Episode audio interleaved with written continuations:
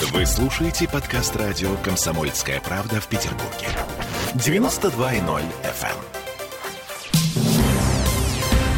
Коронавирусные гайки снова начинает закручивать в А это для Петербурге. всех, да. Да, э, закручивает, потому что заболеваемость снова растет. И первым делом власти собираются ужесточить масочный режим в общественном транспорте. А то бы расслабились, да? Прямо сейчас мы допрашиваем нашего штатного специалиста по коронавирусу Сергея Волчко. по этому Добрый, поводу. добрый вечер. Э, да. Привет, Сереж. Главного разносчика, я бы даже сказал, информации, по крайней мере. Во-первых, насколько оправдано закручивание гаек? Мы на самом деле на пороге третьей волны. А, Мы либо на пороге третьей волны, либо уже за этим порогом, причем так на пару шажочков вперед. А, Это, скажем так, мнение неофициальное, то есть никто не говорил на уровне Смольного или там на уровне Кремля, что все, третья волна. Но вот сколько мы общаемся со специалистами разных уровней, с разными методиками подсчета, все говорят, что таки да, таки да. Либо вот уже, либо еще чуть-чуть, и будет опять-таки уже. А ужесточение масочного режима нам официально анонсировали.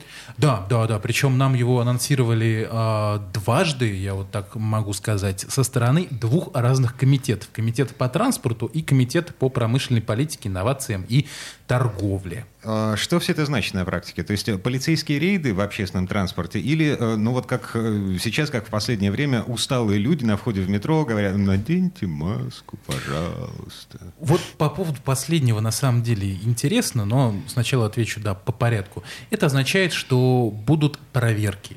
Будут проверки, то есть специально обученные люди из э, разных комитетов, ведомств, там, из Роспотребнадзора, возможно, даже из полиции, пока еще это никто не подтверждал, но как бы, да, такая вероятность есть. Вот все эти люди будут ходить по местам массового скопления людей, то есть э, по общественному транспорту, метро, трамваи, троллейбусы и прочее, по э, бизнес-центрам, торговым центрам, э, всяким там предприятиям и проверять, соответственно, как все это соблюдается. Это очень трогательно, потому что кроме полиции оштрафовать меня никто не может, насколько я А, понимаю. а, а, а, нет, нет, нет, оштрафовать да, но вот составить протокол на человека без Ага. маски может, в принципе, ну, насколько я понимаю, любое контролирующее ведомство. То есть протокол потом летит э, ласточкой в полицию, и полиция уже выписывает по этому протоколу штраф. Поэтому даже вне Всё зависимости серьезно. от того, да, кто будет в группе, в общем-то, наказание избежать не удастся. Так, и в связи с этим возникает один э, очень простой вопрос. А штрафовать э, будут всех э, за э, появление в общественном месте без маски? Или э, те люди, которые э, прошли вакцинацию, у них есть официальный документ о том, что антитела есть, э, они освобождены от этого штрафа? Давайте послушаем, что говорят в Комитете по законности по этому поводу.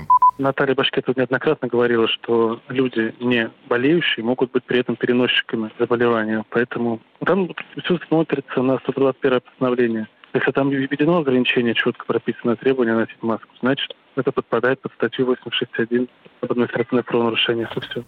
То есть я правильно понял, штрафовать будут всех, да, несмотря на Даже синий корж. Ну, вообще это разумно. Это разумно, потому что и мы, кстати, писали об этом неоднократно, что даже если человек привит, он все равно может болеть, может заражать. Ам, Вот так. ам, И, и- и- и вот мы будем после этого прививаться? А- Не уверена, буду думать на эту тему серьезно, прививаться или нет теперь, раз меня все равно заставят маски носить. Э, Погоди, то есть ты, ты размышляешь не по поводу своей собственной безопасности, своего будущего здоровья, раздражают. раздражают маски и обязанность, необходимость их носить. Я все понял. Темы дня.